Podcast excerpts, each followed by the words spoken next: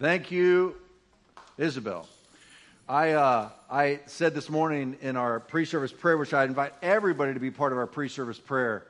Uh, it's at 9.15. We pray from 9.15 to 9.45, which that prayer meeting is why our church services are so powerful.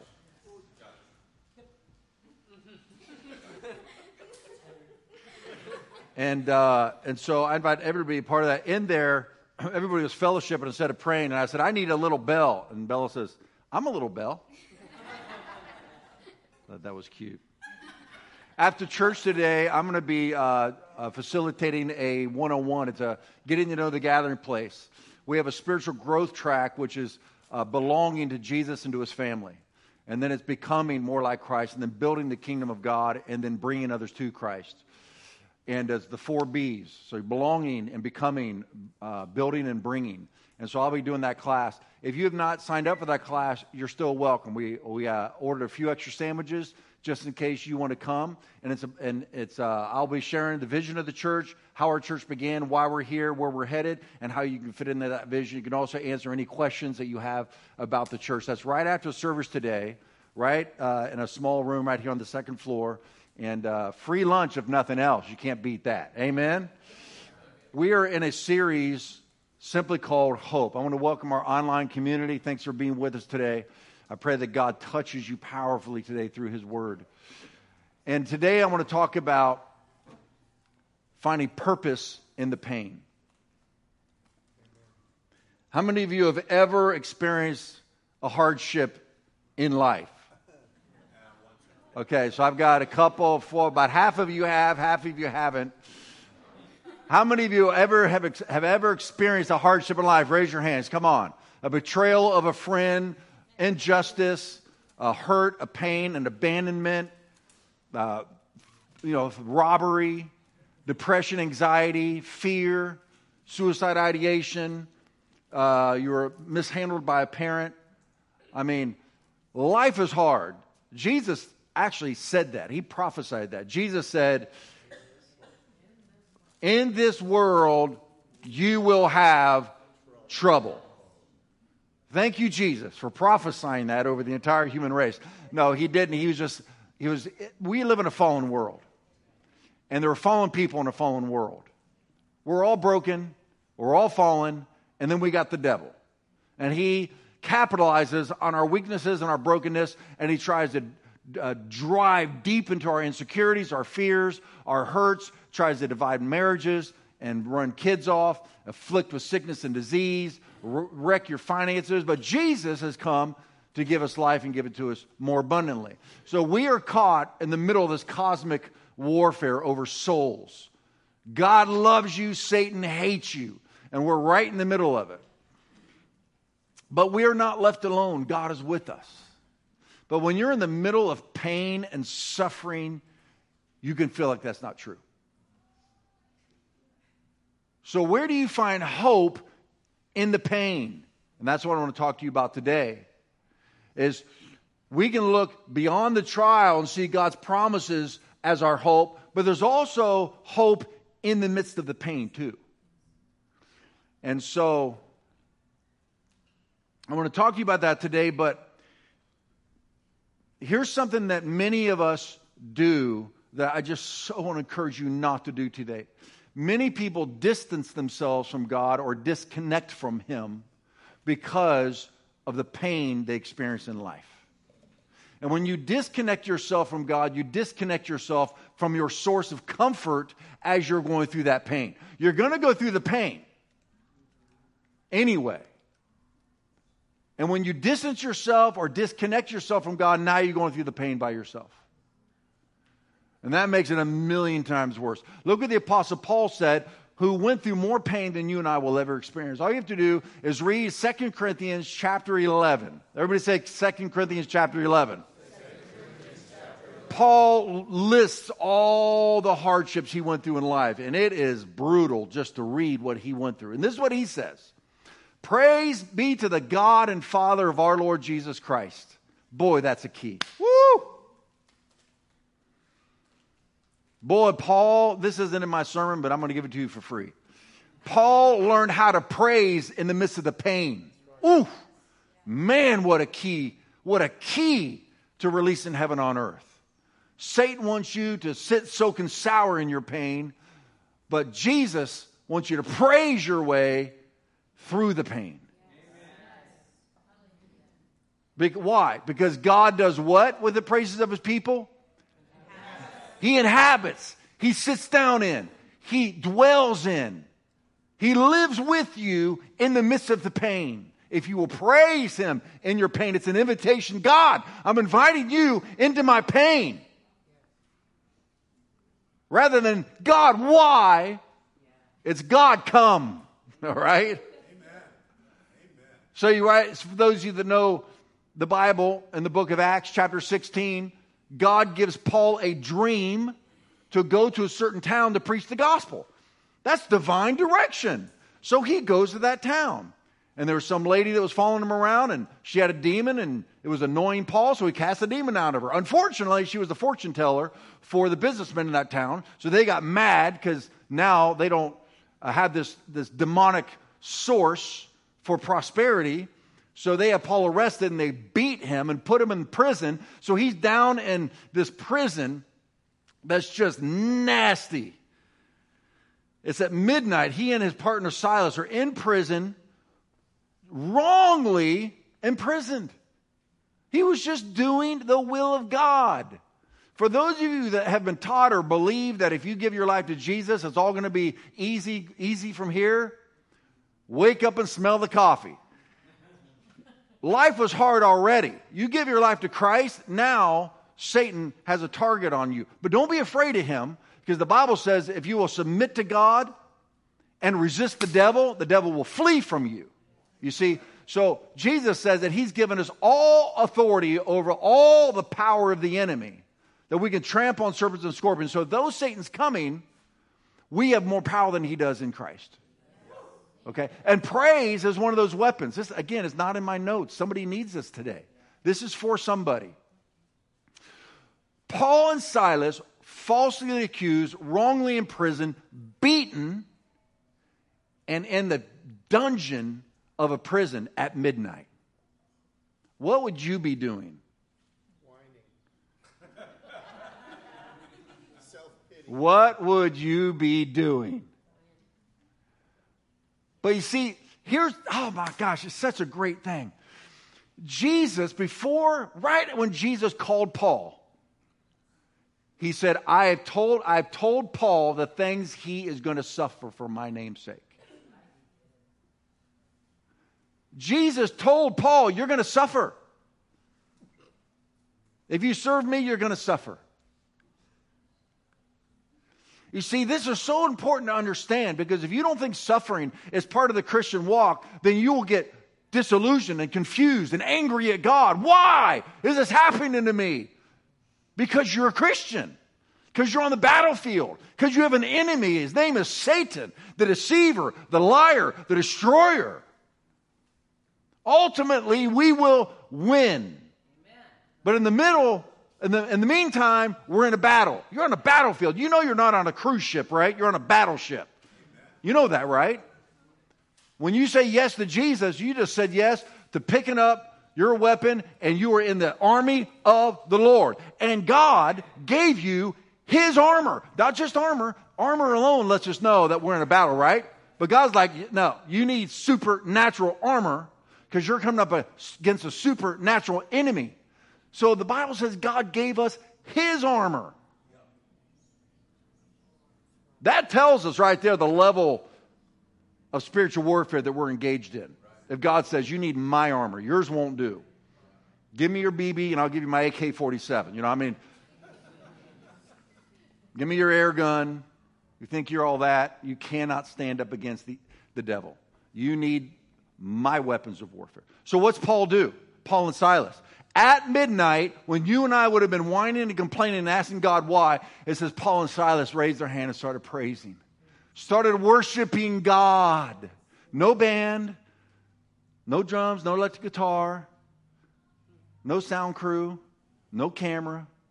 Just Paul and Silas in the dark, back bleeding, falsely imprisoned, beaten. They started worshiping.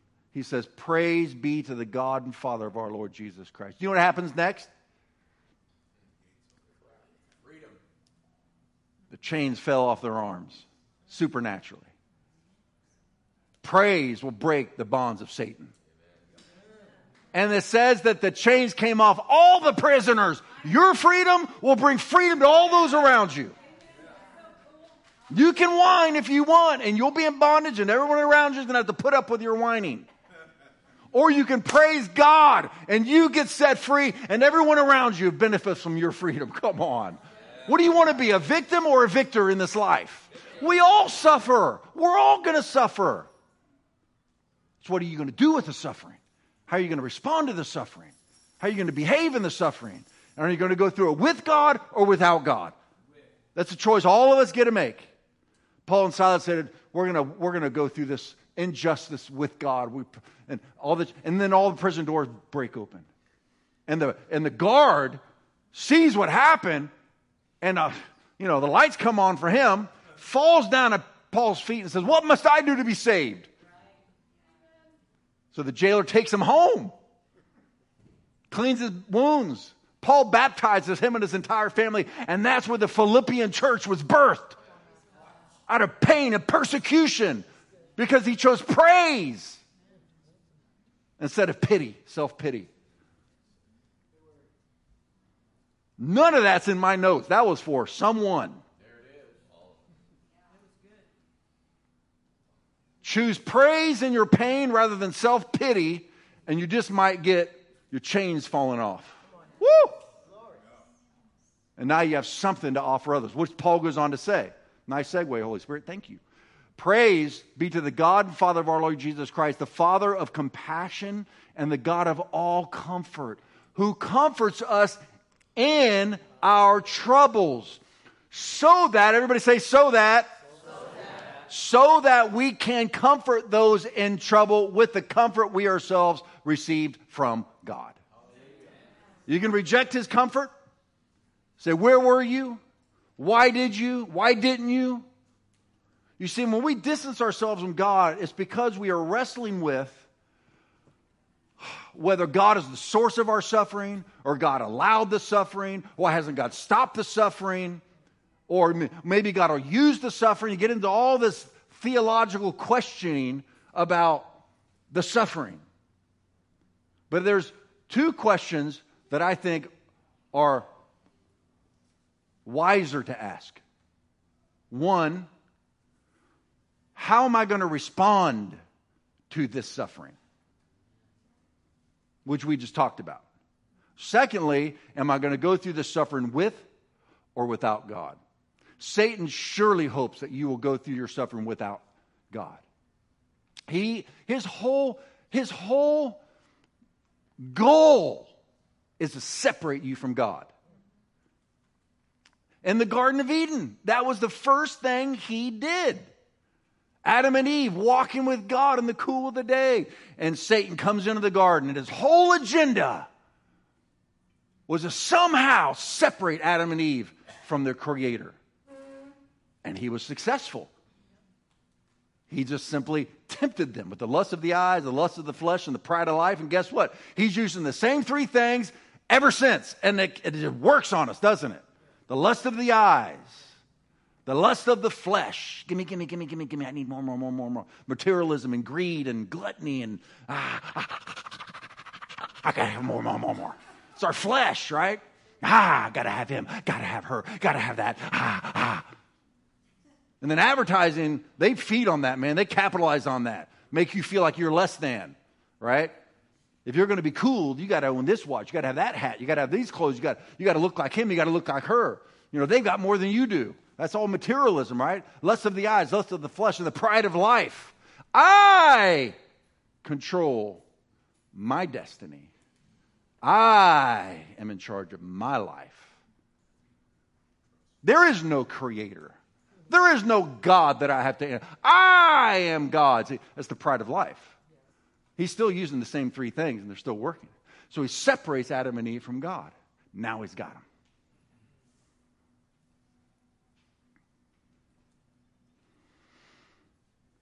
So today I want to talk to you and it's clearly is going to go into next week too. I want to talk to you about how to suffer well. And if you do, what you can expect on the back end of that.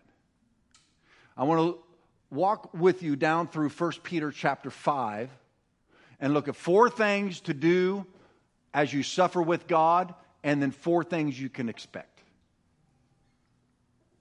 Because Peter is writing to a community of Christians that were suffering. The persecution was dramatic, to say the least. What these Christians were going through was unmerciful. I don't know if you've ever read a book called Fox's Book of Martyrs. I read like a quarter of it and I've never picked it up again. It has story after story after story after story after story after story after story of the Christians that were persecuted in the, in the first century, first and second century, and what they went through because they raised their hand and their loyalty to King Jesus. We think we suffer because God didn't answer one of our prayers. So he's writing to this group of people, and it applies to us as well. There's four things to do, he says, when you're suffering.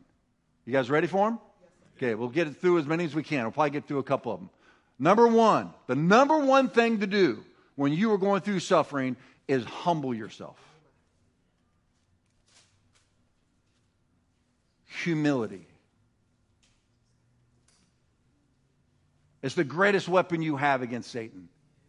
Humility opens heaven and closes hell. Pride closes heaven and opens hell. If you're going to survive and thrive on the battlefield, you got to humble yourself. Because when you're prideful, you're up here like this. Can you imagine being out in the battlefield? You're a soldier out in the battlefield and you're going like this. Yeah. Yeah. I mean, yeah. What do you do on a battlefield, man? You go low, right?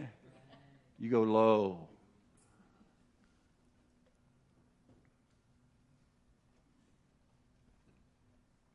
Humility is the safest way to go through life, the sweetest way to go through life. And it is the key to God promoting you. Look what this says.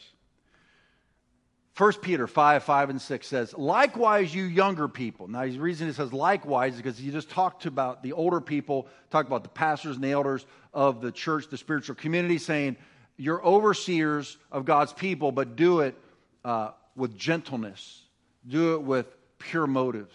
Take care of God's people, they're his treasure. Then he goes on and says, Likewise, you younger people, submit yourselves to your elders. Don't we love that word submit? Doesn't it make you just want to do it?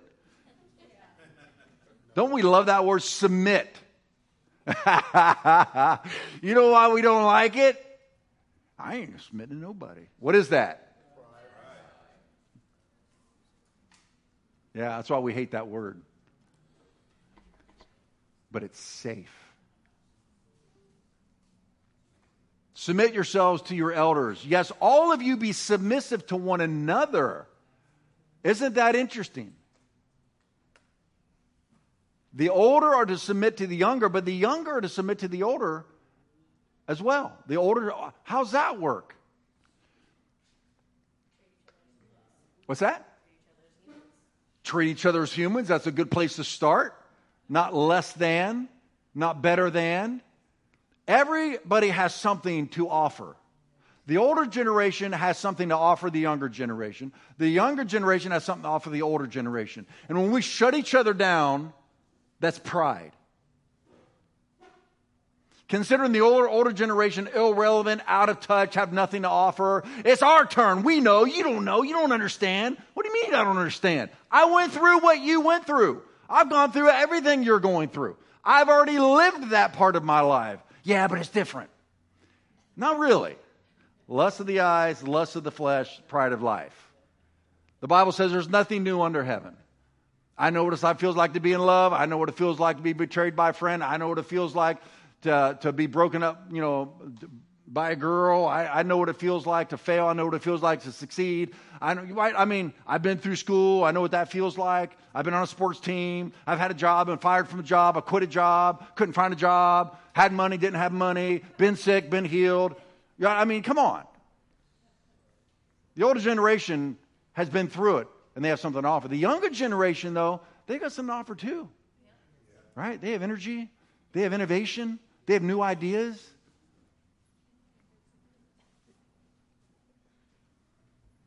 I mean, for the younger generation, you know, if an older person is trying to give you advice, what does humility look like? Listen. Listen. Anybody else? Is that about it? What's humility look like?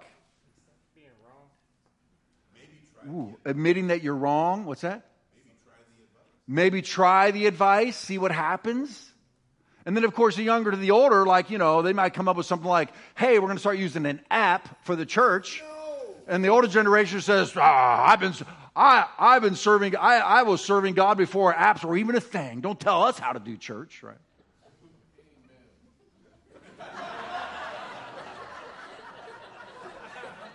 He's like, preach it, Pastor.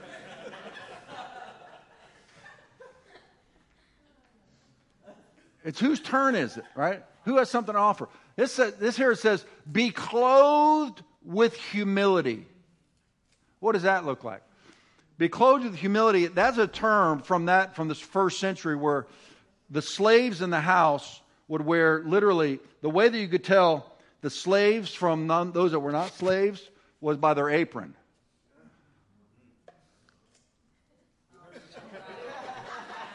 So the slave, what? Oh, sorry about that. Okay. Well, let's say you are let's say you are good looking. Let's say you are better looking than everyone else. Let's say you are richer, more educated, live in a larger home, have a better job, have power. What's humility do with that? No, what's pride do with that? You wear it. So everybody can see that you're better than they are, right? What does humility do? What did Jesus do?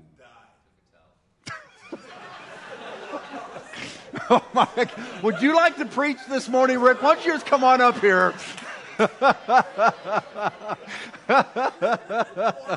Who's preaching better today, me or Rick? I think it's kind of neck and neck right now.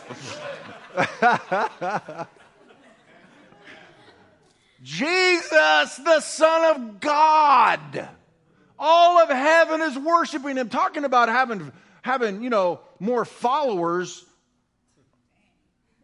He has, you can't count his followers in heaven. All the angels of heaven, everybody bowing down and worshiping him. Talk about wealth, owning heaven, the universes that he created, earth, all of it. I mean, talk about power but the Bible says Jesus, though he is God, came down as a man, and it says he made himself of no reputation and put on the garment of a servant. And that one time, when his last supper with the disciples, where he literally says he put on a towel, you know what that was? It was an apron. It was the garment of the lowest level servant of the house that would wash people's feet when they came in from walking across town in their sandals in the first century.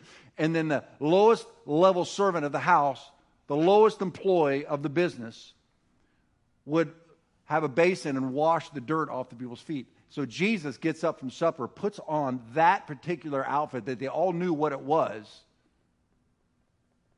and he begins to wash their feet. That's why Peter said, No, Lord. And Jesus said, My kingdom is completely, it's not upside down, it's right side up, but completely 180 from the way the world operates. He says, If you want to be great in my kingdom, you become the servant of all. You help others succeed. If you're rich, if you are smarter, if you're better looking, if you have more power, cloak it when you're in the presence of those who have less than you do. Don't make them feel worse to make yourself feel better. Cloak it. Ask them how they're doing. Paul said, Don't be interested in your, your own things, but be interested in the things of others. Humility is not thinking less of yourself, it's just thinking of yourself less. Humility is thinking about others. Like you tell me, what does humility look like? Just give me some examples. What does humility look like? Give me some words, phrases, thoughts. Not boastful. Honorable. Honorable? What does that mean? Like oh, giving honor to others. Yes. Yes. Yes. I shine the light on you. You can't do it on your own. You admit you can't do it on those. You're saying admit you're wrong. Admit you can't do it on your own. What else? What's humility look like? Unselfish, giving, hmm? kindness, considerate, sacrificing, yielding to others. This is what this is what uh, Peter says to do. Likewise, you younger, submit yourselves to your elders. All of you be submissive to one another and be clothed with humility. Ah, why? Woo! Mm, wow. Why? Because I'm a Christian, I'm supposed to? No. Read this next phrase. Say it out loud with me. For God resists the proud, but gives grace to the humble. How many of you want God to resist you? Talk to the hand. The word resist literally means to frustrate your promotion. You're trying to get into a position, you're trying to get higher, trying to get farther, and it's just frustrated and frustrated and frustrated. It just won't work out. So what's what's oh, it's the devil, it's Satan, it's you. Ah, it's it's you're just, ah, ah. right? You're trying to get ahead and get it. You know, you know what it might be? It Might be God. Aren't you glad you came this morning? Isn't this an encouraging message? God resists the proud. Why? Because pride comes from Satan. Pride is what caused Satan to be thrown out of heaven. I will be like the Most High, Satan said. He was a worship leader in heaven, he was an archangel. It says pipes came out from his being. He led worship, but he wanted to be worshiped. And so he got a third of the angels to revolt against God because he wanted to be exalted. He wanted to be in God's place and position. And that's why Jesus said, I saw Satan cast out of heaven like a lightning bolt, fell to the earth. Now, what to do? Now he comes to us because he hates us, because he hates God, and we're made in his image. And what's he try to do? He tries to get us to operate in pride. Because he's got you when you're in pride. He's got you when you're in pride. He's got you. Because now you're on his turf, his playing field. You're acting like him. We are acting like him. But God gives favor, grace to the humble. What's humility look like? Not holding on to an offense. You hurt me. Yeah, we've all been hurt, and we've hurt others. That offense is about you. You have been hurt. They have done something to you and your life. And that unresolved offense, it's all about me, me, me, me, what they did to me, me, me, me, what they didn't do for me, me, me, me. And it festers. And you know what? You know, you know, you know who gets to like lead you around by the nose? Satan. Believe it or not, that's pride. Humility says, You owe me nothing. God has forgiven me, so I forgive you. I, I release you and let you go. You do that, and it says God gives grace and favor to the humble. That's humble to do that. Forgiveness takes humility. Getting it, getting it off of you, getting it off of you, and just letting it go is one manifestation of humility. Therefore, humble yourselves under the mighty hand of God that he may do what? Exalt. Huh. God doesn't mind us being exalted. In fact, he wants to exalt you, but he wants to exalt you. He doesn't want you to exalt you. He wants, he wants to exalt you in what? Your time? oh, it's so frustrating. In due time.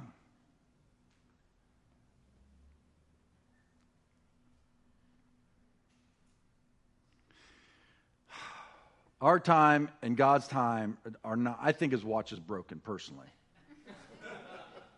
right? Under the mighty hand of God. Humble yourself under the mighty hand of God. Hands handle things. We want to control the outcomes, people, behavior, life. We want to control. You notice how we're born like this? And then we die like this? God's trying us to go before we die. Everybody go like this. You're not dying. I'm not saying die. Just it's relinquishing control of your husband, your wife, your kids, that injustice, your circumstances. You're relinquishing control. This is so hard for us to do. Why? Because we don't trust God. I mean, think about think about how long it took for David, who was anointed the next king of Israel at 15 years old, it took until he was 30 years old and with suffering in between the anointing and the, and the kingship. There was just suffering for 15 years. When, when, when Samuel anointed David as king for, for, at 15 years old, you know, and then he slays Goliath, and then the king promotes him as a captain in his army. And then they're singing songs. Saul's killed us a thousands, but David's killed us ten thousands. David's probably thinking he's got the king's daughter. He's like, woo, I've arrived. I'm about to be king. Wrong.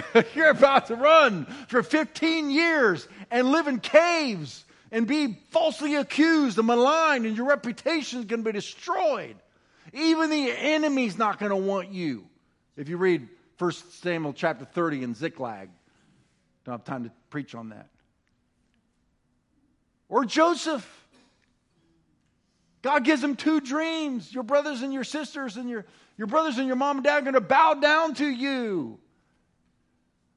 Wow, it just feels like when God speaks to you, when He gives you a vision or a dream or a hope or a promise, it just feels like it's going to happen in the morning, doesn't it?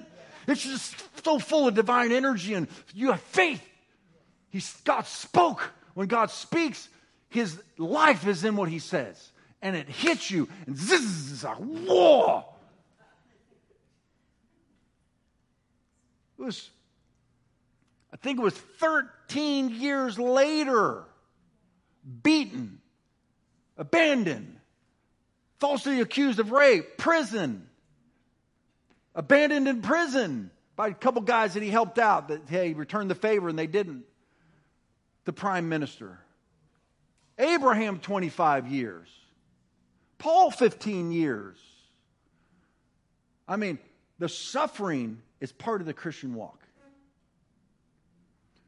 What are you going to do with the suffering?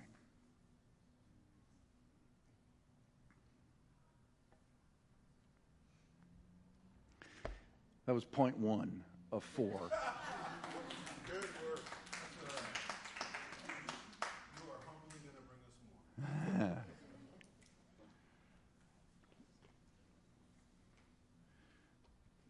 I, I just think that this clearly is enough to do something with right now.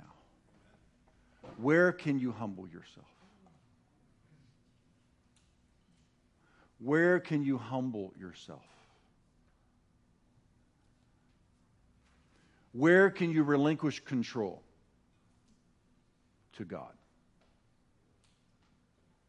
What offense have you been hanging on to that has distorted your personality, robbed you of your joy, given you the worst attitude that anybody could possibly have, made you a victim, affecting your relationships with people and with God?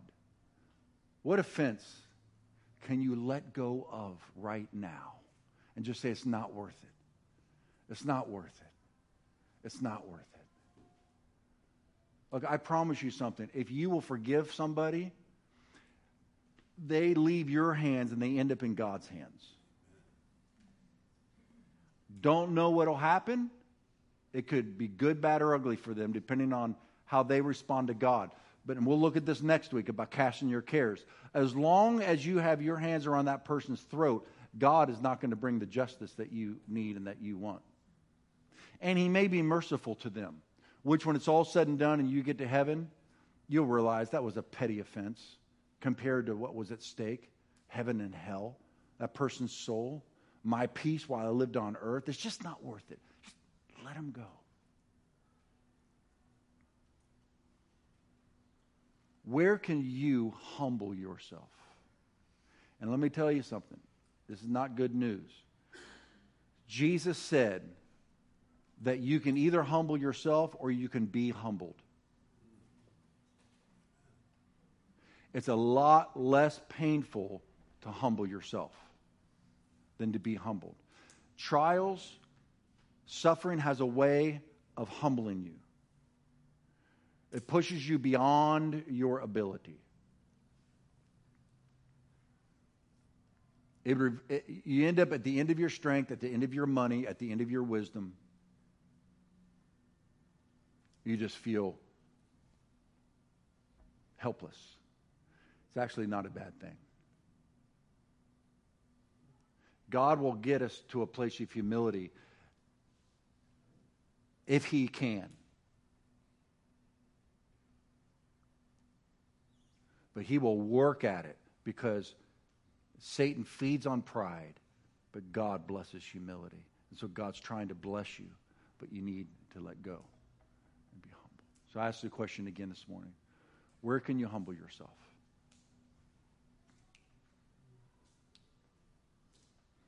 Can you take the advice of your wife? Can you let your kids teach you something? I'm going to get quiet and ask the Holy Spirit to speak to all of us in this moment. We're going to ask the Holy Spirit because it might not be completely obvious to everyone here or those of you online. But everyone, I want to ask you to ask the Holy Spirit this question Where can I humble myself?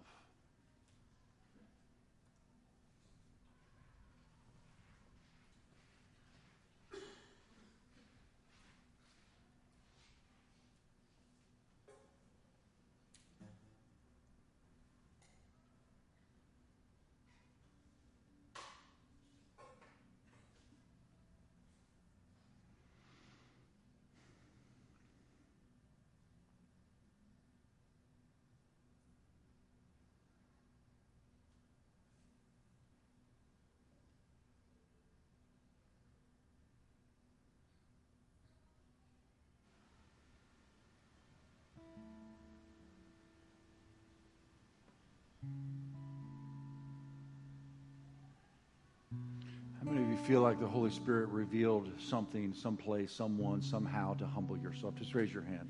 feel like the Holy Spirit gave you something. Man, a lot of hands all around here. Yeah. Good, good, good, good, good. Now we're going to ask the Holy Spirit another question. Say, what do you want me to do? Just go ahead and ask them that question. Just close your eyes and say, Holy Spirit, what do you want me to do? Specifically in that situation.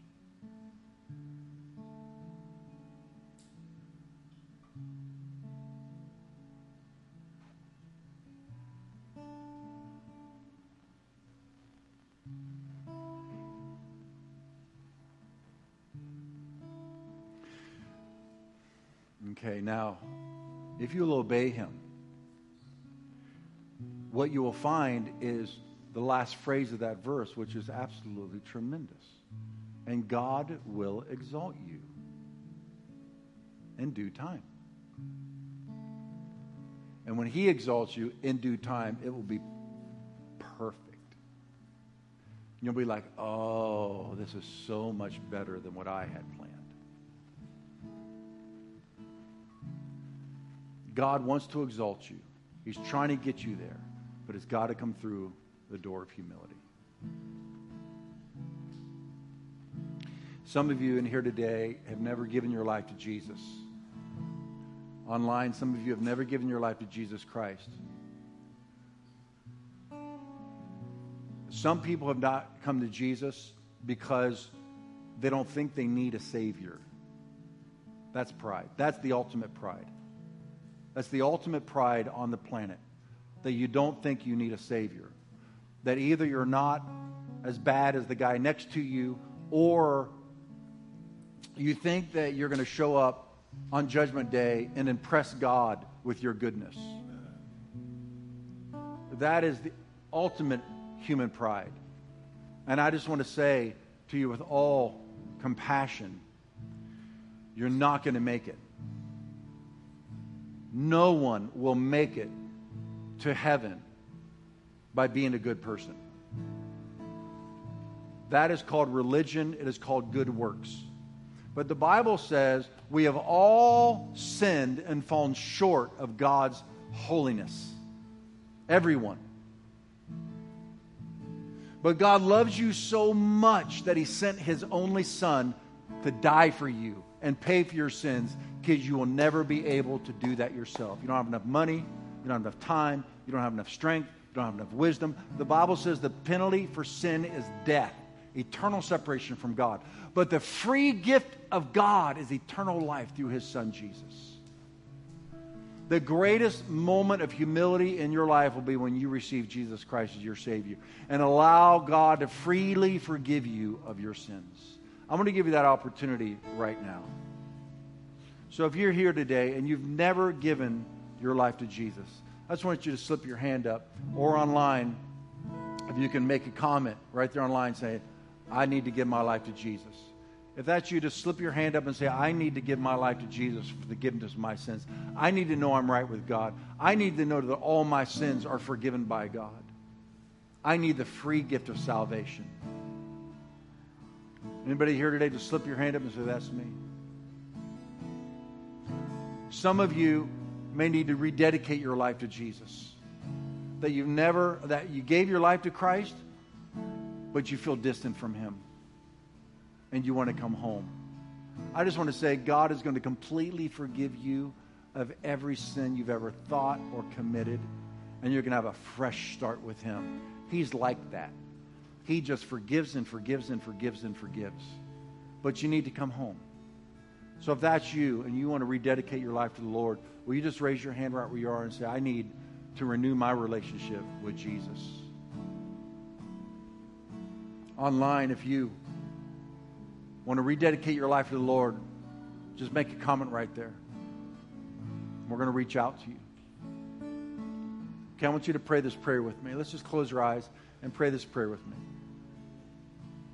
Even though you're saved, I want you to pray it for those that are about to pray it they're not the only ones talking in the room here. So just say, Dear Jesus, I believe you died for my sins, and I need a Savior. So I'm receiving you now as my Savior for the forgiveness of my sins and for an entry into heaven when I die. For those of you that already done that, but you're rededicating, pray this prayer. Let's all pray it out loud. Dear Jesus, I received you as my Savior, but I have fallen away. And I want to come back. So I'm returning now, Lord.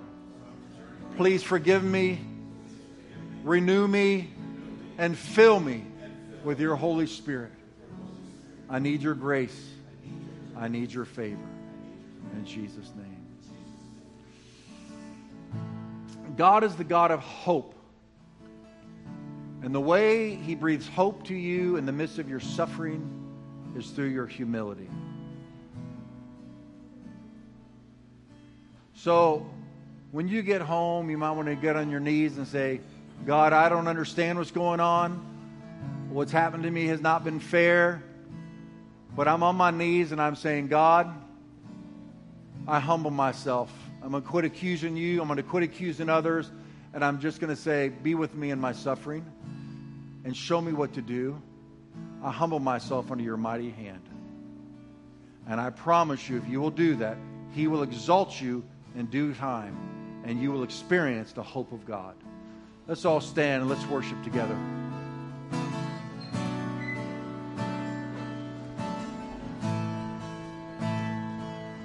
He's awakening the hope in me by calling forth my destiny. He's breathing life into my soul. I will thirst for Him and Him alone. He has come like the rain showers on the barren plains, and so my heart it's unconfessed. Jesus Christ, the hope of men, my hope, cause my hope is in you, God. I am steadfast,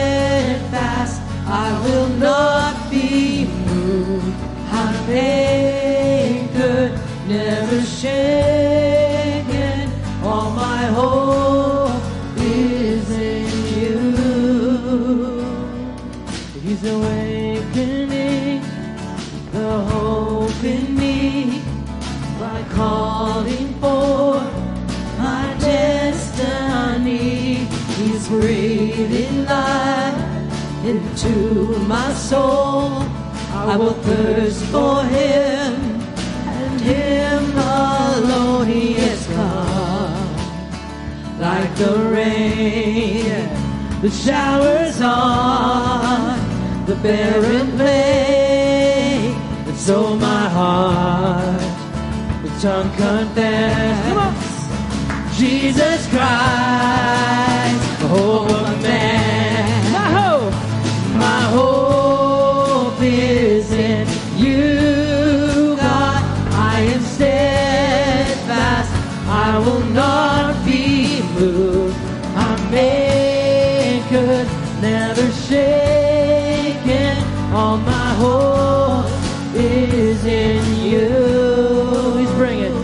bringing hope to the hopeless, giving his heart to the broken, sharing his home with the orphan. He is the joy, He is my joy, He is the hope of the nation. The Father's heart we're embracing. He is the song we're declaring. He is the joy, He is my joy, He is the hope to the hopeless, giving His heart to the broken, sharing His home with the orphan. He is the joy, He is my joy, He is the hope of the nations. The Father's heart we're embracing. He is the song we're declaring.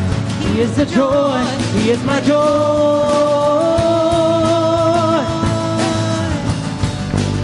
He is my joy. Sing that hope arise. That hope arise. That hope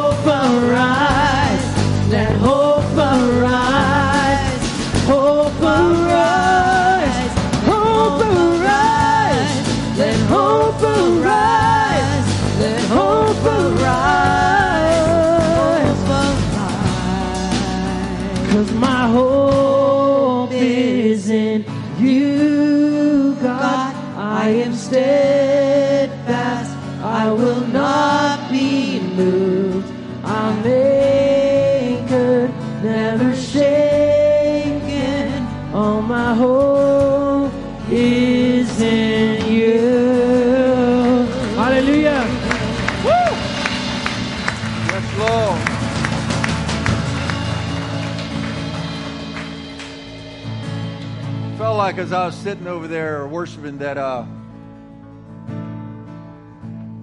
Some of you just got the questions answered about why you've been having a hard time moving forward and seeing answered prayer and seeing breakthroughs and relationships that are sideways. There's pride. God resisting the proud. That humility, I'm telling you, we're going to get some testimonies this week. People are going to get healings, restoration of relationships, promotions at work. You're going to see God's favor rather than God's resistance because you humbled yourself. It's worth it. It's worth it. Just turn to your neighbor and say, It's worth it. It's worth it. I'm going to encourage you this week to keep looking for places to humble yourself. Look for opportunities to humble yourself. Every time you do that, you slam the door shut in Satan's face and you open up the door to God's favor. Amen. Amen. Yeah, yeah, yeah. Humble, humble, humble. All right, I'm going to call the prayer teams up in about 15 minutes or so. I'm going to slide over to this other room. It's right next to the men's bathroom. It's where the younger kids are. And I'm going to do a, I'm going to do a, uh, a, a, a class on getting to know the gathering place. It's you uh, choosing to make the gathering place your home, your church home. And I'm to, and it's a free lunch. And so we're to slide over there. We might get over there a little sooner because I ended the service earlier than usual. Um, and uh, we'll just get started when the food comes. The food comes. We're just to get it going. I'm to ask the prayer teams to come up. If you need prayer, maybe around this message, maybe you're having a hard time letting go of somebody who's hurt you or offended you. You need to come up. You need a little help. These prayer teams are here for you. Maybe you need a fresh infilling of the Holy Spirit. Get your prayer language.